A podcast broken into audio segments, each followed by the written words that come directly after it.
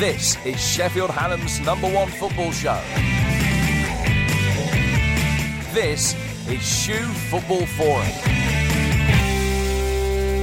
We're also delighted to be joined uh, this week by, well, we've uh, we're known obviously. We try and get all the Radio Sheffield folks on from Football Heaven and the ones that were on it in the past, and uh, we're almost completed the set now. We're delighted uh, to welcome Radio Leeds us now. Uh, Jonathan Buchan, good afternoon, mate. Hiya, how are you? Very well, thanks. It's uh, great to have you with us uh, on the show. Um, obviously, for, for long time viewers of the show, we were planning to get Jonathan on back in April, but that was when the world went and changed for the worse. So it is on Zoom, but we uh, we have brought him to you uh, eventually. Um, so let's crack on. Talk about Leeds because obviously United played Leeds. Um, obviously, you're giving us the the Leeds perspective. Um, what did you make of what do you make of the game?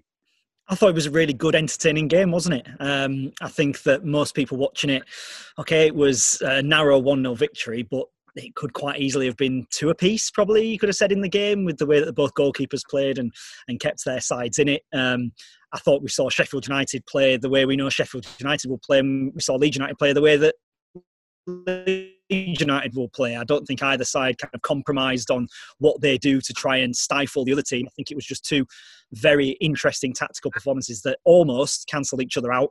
Um, but Leeds obviously nicking it very late onto um, the anger and uh, frustration of Chris Wilder, as you saw afterwards with his comments. He wasn't best pleased, was he?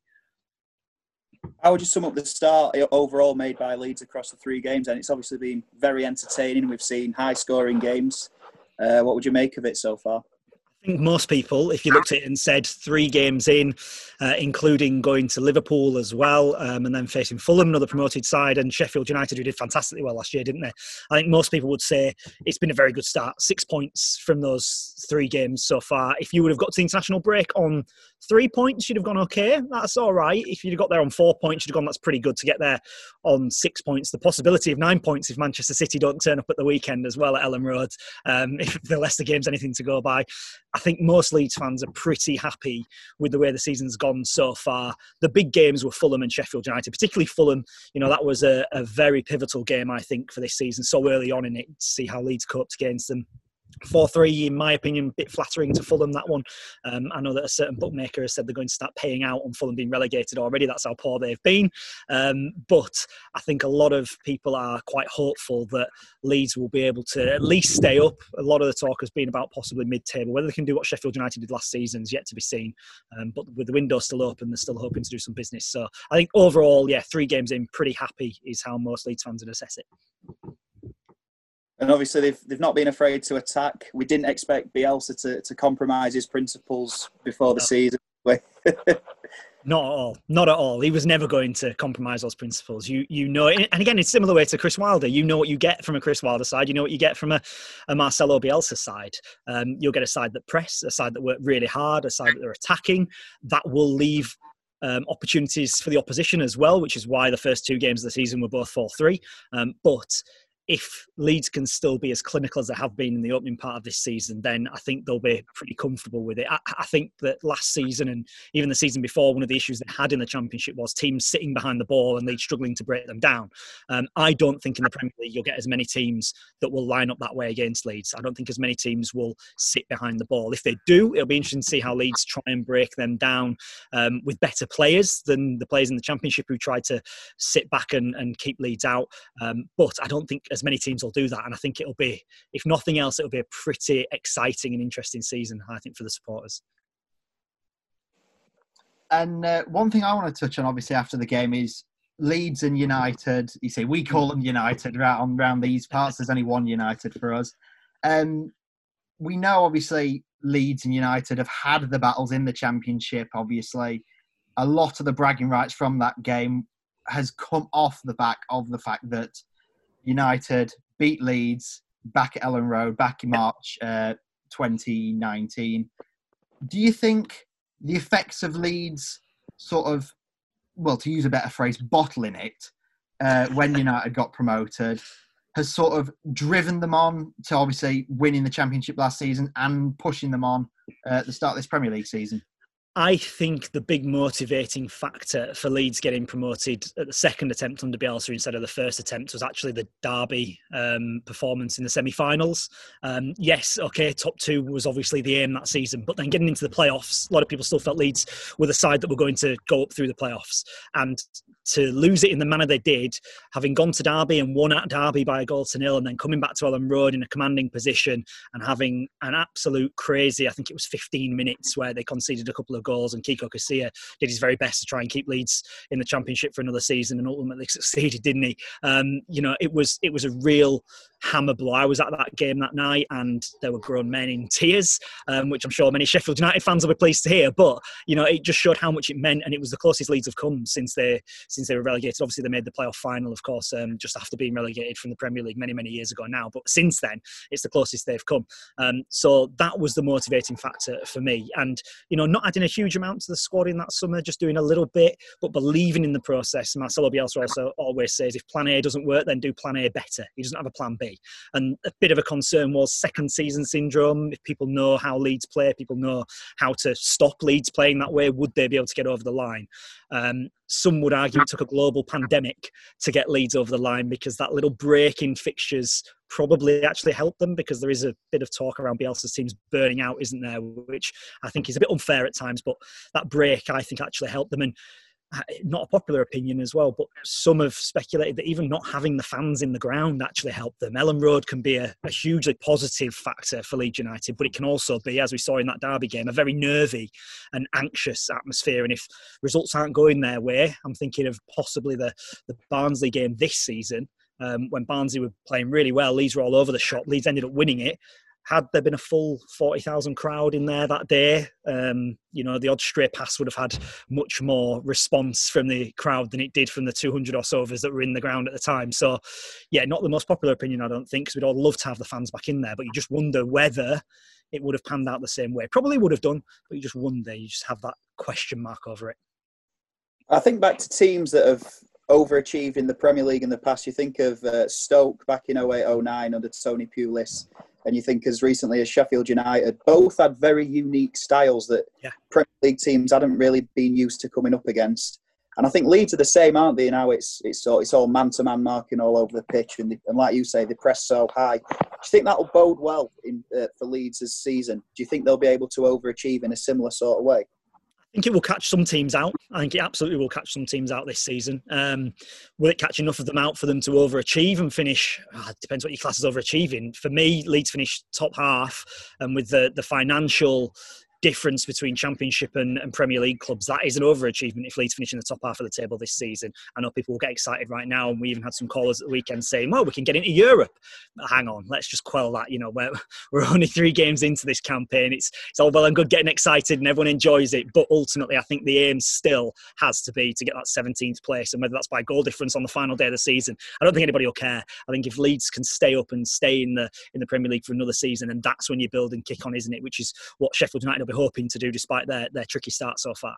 So I'm just about recruitment a bit more generally. What do you mm. make of signings Leeds have made so far? Um, you know, the likes of Rodrigo was a bit of a risk, but then also there's been people like Joe Gelhardt coming in, and there's there's been a really sort of desire to think about it long term and get good mm. young players. I think that's a good mix for, for Leeds to have in terms of their recruitment. I think it's a sensible mix, isn't it? You know, if you can, if you've suddenly got more money and you can go out and pick out some of the best players, um, you know, from the youth ranks or from the lower divisions that are playing and, and, get them into your building, whether they're playing for the under 23s and the EFL Trophy, as many of those players are, um, or whether you then supplement them into the first team, as I'm sure we will see some of them do, because Marcelo Bielsa hasn't been scared to use young players. You know, he's he's brought in the likes of Jamie Shackleton, who's become a, a part of that first team squad and had an excellent end to the season, scoring a couple of goals late on in the season as well. Um, you know, and he's come through the Leeds Academy. So if you can merge that and mould it. It's not all about. And Sheffield United kind of showed this in some ways, didn't they? They didn't go out and spend hundreds of millions of pounds last season. They spent 60, 65 million, I think it was in total, um, in their first summer when they got promoted. So if you can go and spend that sort of money, but then also bring in some young players, I think that's the perfect balance. In terms of the the, the star players that they've brought in so far, you've got Robin Koch, who's come into that back line, looked very assured, I thought, the weekend after um, not the most convincing couple of performances early on in the campaign, but very assured last weekend. And then you, you look at Rodrigo, who for me, he looks an incredible player. Uh, obviously, everyone's seen a little bit of him previously before playing in the Premier League, but he came on at the weekend, and in my opinion, I don't know what you guys thought. I thought he made the difference in that second half. He had a, a, role to play in the goal with a nice little touch to send it out wide, and then Harrison whips the ball into the box. So I think he looks a really good player. He's the long-term replacement for Pablo Hernandez, who's struggling with injuries and can't really maintain playing game in game out. So he's the long-term replacement for him, um, and I think he will go on to be be a great player for Leeds over the next couple of years. And they still want to add a couple more as well. They are still looking to add a couple more to the midfield and possibly one in the wide areas as well.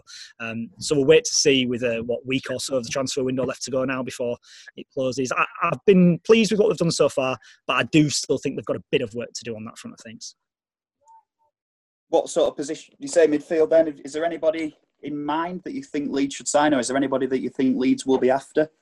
Uh, well, they're after a young French midfielder from Bayern Munich at the minute. Um, he's somebody who I think they believe can come into this side. It's about twenty million pounds they're talking about now um, for, for him to come in, and in my opinion, they, they do need to just add a couple more, a bit of sprinkling. There's been talk of Dan James actually at Manchester United once again. That's a name that's reared its head. He obviously nearly joined Leeds United beforehand, before Swansea didn't press the right buttons to get the deal done in time for Leeds to, to sign him. He ended up then going to Manchester United in the in the next transfer window. He's not been doing too well uh, over at Old Trafford. There's been some, some talk of him possibly coming in as well. So interesting to see where they go. The, the thing about Leeds United is they will pick players from places where we might not necessarily even be looking that they're looking at players, you know, and that, and that's something that Victor Orta has take huge credit for. Um, he's thrown a lot of players club over the last few years as a director of football, but some of them have stuck, some of them haven't, um, and that's always going to be the case, isn't it? You just hope that the ones that stick are the ones that you've you've paid the good money for. You don't want them to be the flops, do you? So if Leeds can make sure that they're still bringing in a couple more between now and the end of the window, I think most people will be happy. Marcelo Bielsa's never one to push for signings. He's always been happy with the squad that he's got, so he's not going to be the manager that's knocking on the door saying, "Get me this guy, get me that guy." He just looks at it and thinks, "You give me what you can give me, and I'll work with those and make those better players. And that's ultimately what he does. A bit like Chris Wilder's done. Look at Chris Basham, you know, he's been all the way through the journey, hasn't he? You know, I wouldn't have thought when I was watching him playing in League One and they were getting beaten down at Walsall that we'd be talking about Chris Basham being an overlapping centre half in the Premier League. And yet, look what he's gone and done. If you can make more of the players you've already got, that's how Marcelo Bielsa seems to view it as well.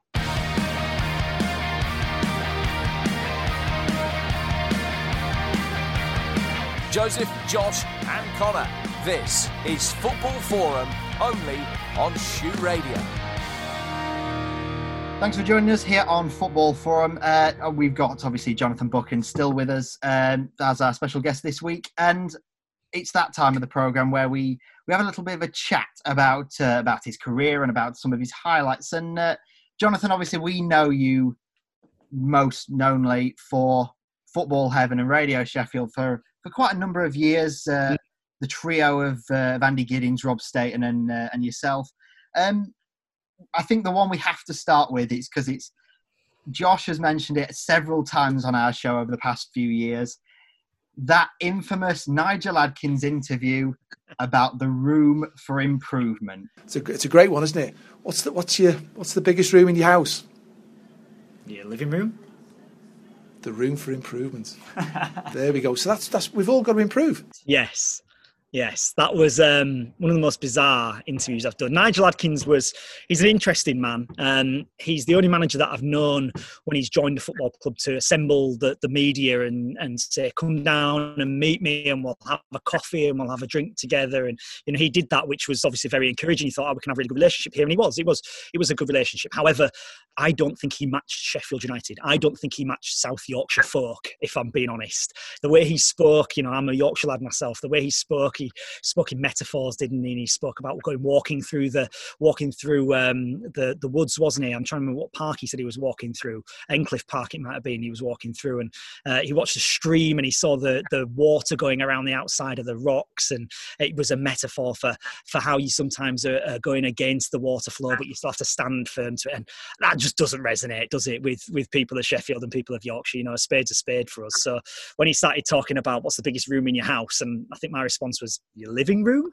um, knowing that he would live in a much bigger house than I, by the way. And his response was the room for improvement. I think there was an audible groan amongst those of us who were there that day for the press conference. And still now, every so often on my, my Twitter timeline, people will pop up by just retweeting that. So they've gone back through the timeline just to find it. Yeah, it was it was a bizarre, bizarre interview. Nice guy, um, but I just don't think he ever really matched the club, did he?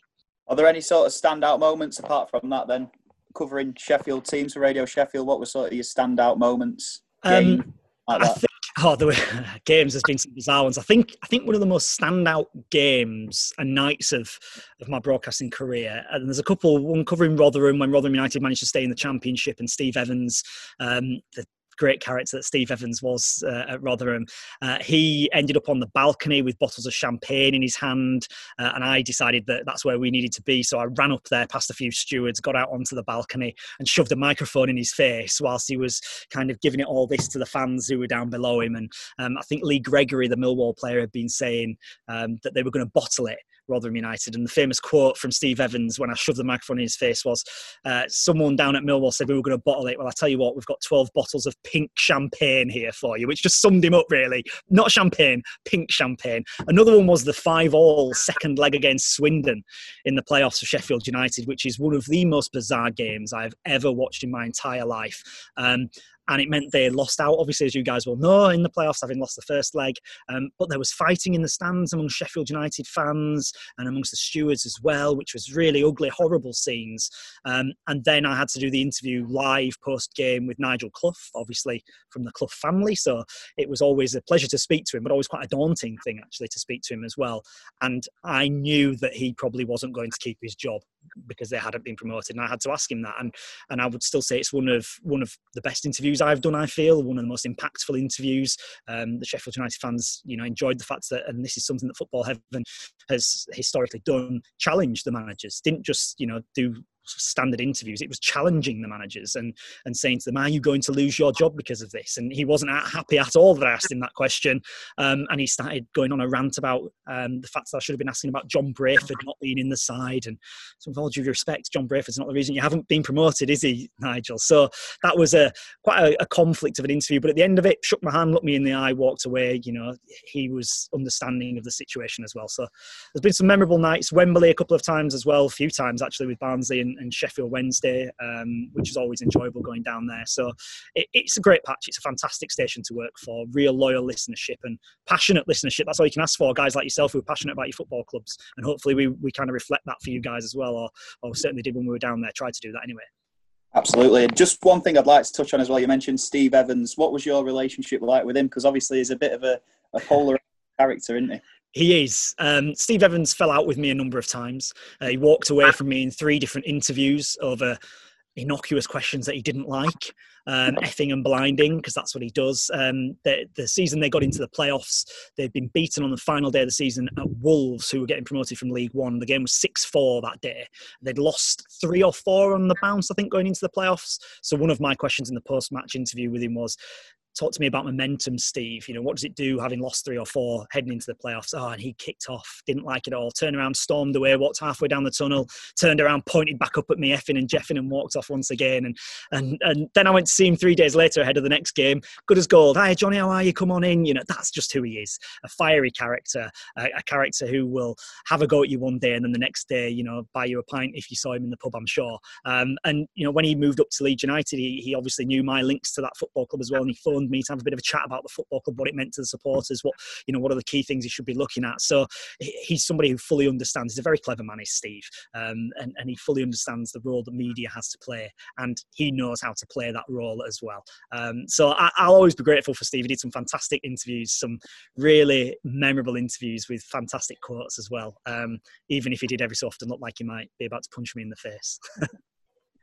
I just want to talk about obviously because you left Radio Sheffield uh, a couple of years ago. Yeah. And you moved over, in our words, to the dark side.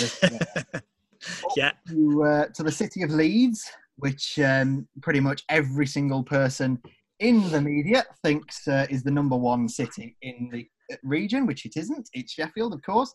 Um, how did it feel? How did it feel making that transition from Radio Sheffield to Radio Leeds?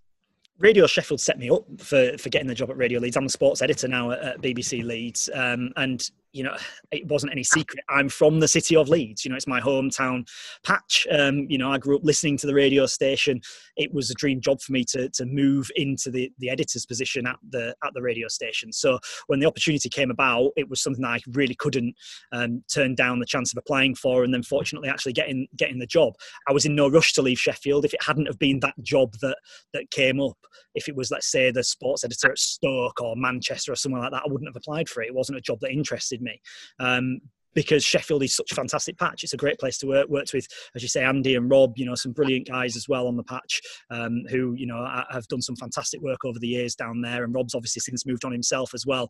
Uh, Andy down there, um, just of the old gang right now. But to be a part of the the football heaven um, history, I suppose, and Praise or Grumble's history. You know, it's the original ever football phone in, the first ever football phone in, and to be able to say that you've you've presented that and you've hosted that is a real honour. After some fantastic broadcasters as well, you know, Paul Walker who left just before I started, but I know Paul very well, and he's he's a brilliant broadcaster, absolutely brilliant broadcaster. Couldn't have hoped to have worked for anybody better in my first year down there as a freelancer. He was fantastic with me, so it was a real pleasure to be down there. But as I say, for me, Leeds is my hometown patch. Um, it allowed me to get closer to family. Um, it allowed me to get back to, to where my family are from um, and to be a part of a radio station that I grew up listening to as well and, and to take on a bit of a, a step upwards into the editorial position and, and, a bit more management work and dealing with different people in the in the industry, which, is, which has been great. I've, I've loved every minute of it. But in the same breath, I, I loved every minute down at Sheffield. One thing I do uh, want to touch on is obviously we, we've talked to, to a lot of our guests about sort of how they got started in, hmm. in broadcast, obviously, because it's it's something that us two and uh, and Josh as well are sort of are trying to get into, trying to get into a uh, a career in broadcasting in football and what have you. Talk us through a little bit about how you started. Obviously, Radio Sheffield, as you say, set you up, but uh, let's go back into a, a little bit of your uh, of how you got started, if you don't mind. Yeah, I mean, well, Radio Sheffield was my first step into the BBC, and I was a freelancer for them, um, covering Rotherham United in my first year for them. But I, had been in broadcasting before then uh, for a, oh, a, good number of years. If I try and do the math now, I've been in broadcasting before then for seven, eight years. Um, I did broadcast journalism at the University of Leeds, um, did that between 2004 2007, and graduated from that. And whilst I was there, I started working for a local commercial radio station um, called Yorkshire Radio that covered the entire Yorkshire region, and it was a sports radio station. Um, so we would play music and then play an interview with a football manager, play music and then play an interview with a rugby player, play music and a bit of cricket. You know, that's what we did. And it was a fantastic learning curve. It was a brand new radio station, started with zero listeners. We got up to over 100,000 listeners within three years, which was massive for us. Um, a real loyal, dedicated team who now, um, the radio station since did shut down many years later because of financial um, difficulties and obviously the way the world is, that happens, doesn't it? But all the guys I worked with there are all still working in the industry at at good locations, whether that be for Sky, whether that be for football clubs, whether it be at other radio stations. So it just shows the the kind of graph that went in behind the scenes there. So that was my first real step into into proper broadcasting. Um, at university, I'd done student radio, um, which was the the first real real broadcasting that I'd done to actually an, an, audience as such. So that was fantastic. Again, learning curve. You get to do so many different things um, in that that you just don't get the opportunity to do. And, and I speak to a lot of students now and encourage them if you can get involved with your student radio station or hospital radio. Not something I did, but I know many people go down that route as well. It's certainly the way to do it. And and I think one of the big things that I say to people now is that even back then in 2007 things like this didn't exist. You know zoom didn't exist. Um, you know twitter didn't exist back then. Um, you, you look at it and you you have to say it's never been easier now to create your own content as you guys are doing brilliantly but it's never been harder i don't think to have a proper career in the industry because there aren't as many avenues now in terms of actual radio stations. If you're talking about radio, that is, there's lots of online stuff, but making a living out of it is very, very difficult to do now. So all you guys should be doing is exactly what you are doing, making sure that you're getting your own content put together, practice, practice, practice, listen to radio, all those kinds of things. Um, but yeah, my, my career path was fairly traditional one, I'd probably say. Um, but to get in at the BBC, I had to quit a full time job at a radio station to go freelance to get in at the BBC. So I had to take a bit of a gamble there. And, um, you know, my parents were a little bit concerned when I said, I'm going to go freelance. I said, what if you don't get any work? Well, I'm going to back myself and hope that I do. And fortunately, it's worked out for me. I know other people who haven't been as lucky and, and the opportunities haven't arisen for them. So um, that was that was my sort of path into it, um, with always the aim that the BBC is where I wanted to end up.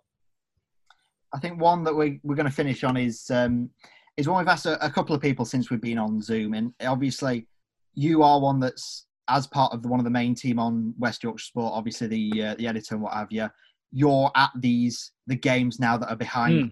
doors and broadcasting from there. We spoke to uh, to Adam and Mike from uh, from Radio Sheffield about what they feel like it is record uh, broadcasting behind closed doors.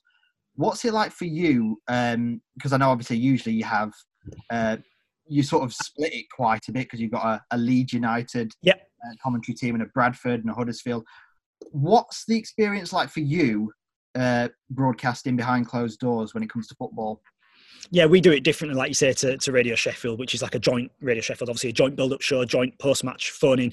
We do it differently, so we split our frequencies three ways: FM, digital, and, and medium wave. For all three of our professional teams are playing, so Leeds will be on FM, Huddersfield on digital, and Bradford City on medium wave. So, so it's very different because you are designated to that football club. Now, my job's to know about all the football clubs, obviously, but we have a Bradford City correspondent whose job it is to know everything about Bradford City and to be, you know, making the contacts with Bradford City and all those kinds of things. Same with Huddersfield, same with Leeds United. Whereas in Sheffield, you you very much have to have your toe in in every single one of those clubs' bits of water, you know, so you know what's going on. In terms of broadcasting at the games it's nowhere near as enjoyable. If I'm being perfectly honest, the opening game of the season this year, I was at Anfield for, for Liverpool against Leeds, one of the most incredible games you will ever see. A 4-3 game, um, you know, against the champions of England. That should be a game that, in my mind, I will remember for the rest of my life, and I will do. But I remember it for a very good game of football.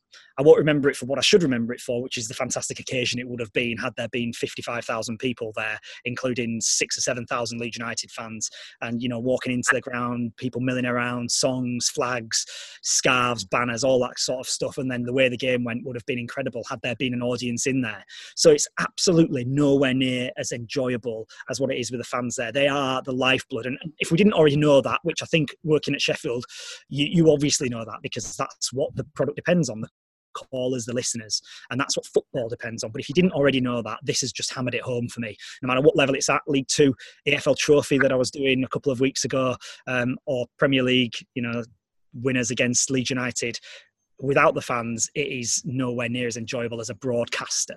Um, we're privileged to be there. I'm not moaning about it in the slightest because I know I'm so lucky to be able to be there watching these games, but it is nothing without the supporters in the ground. It really isn't and finally, where do you see football going? Obviously, because we know that we don't know when there's going to be fans returning to grounds. We don't know who's going to bail out these clubs. Obviously, some mm. gone within weeks. Where do you see football going in the next six months to a year?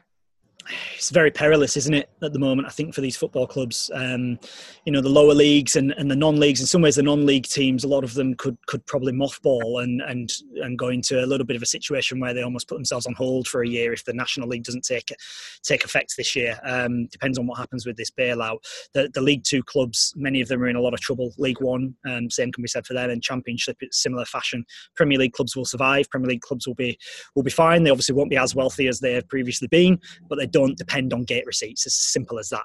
Um, whereas League Two and League One and Championship, to some respects, absolutely do. Um, League Two, we, we deal with Bradford City, as I say, and, and you know they're very fortunate they've got a multi-millionaire backer, but he's having to write a check every month to balance their books, and that isn't sustainable for a lot of other clubs who don't have that multi-millionaire backer, and and it is in a very delicate position obviously safety has to come first. I can't see fans being in grounds anytime this side of the turn of the year. I really can't. And that's not because you can't socially distance in a stadium, of course you can, but it's the pinch points, it's the turnstiles coming in, it's the toilets, it's the drinks kiosks if you want to even open the drinks kiosks. It's the way people are going to have to socially distance queue outside, which is going to take hours for people to get in. They're going to have to arrive at certain times. There are so many factors that have to be thought about here. And the first one is public welfare. Yes, football clubs are in financial trouble, absolutely. But let's be honest, the world's in a bit of trouble at the moment, isn't it? And you know, we all have to look after ourselves and look after each other. And hopefully, football clubs can come through this. Hopefully, there can be some bailout. I think the Premier League should be helping out. I think the Premier League's got that much money; it should be helping out more than it has done so far. Hopefully, it will do. And I think it's got a responsibility to do that.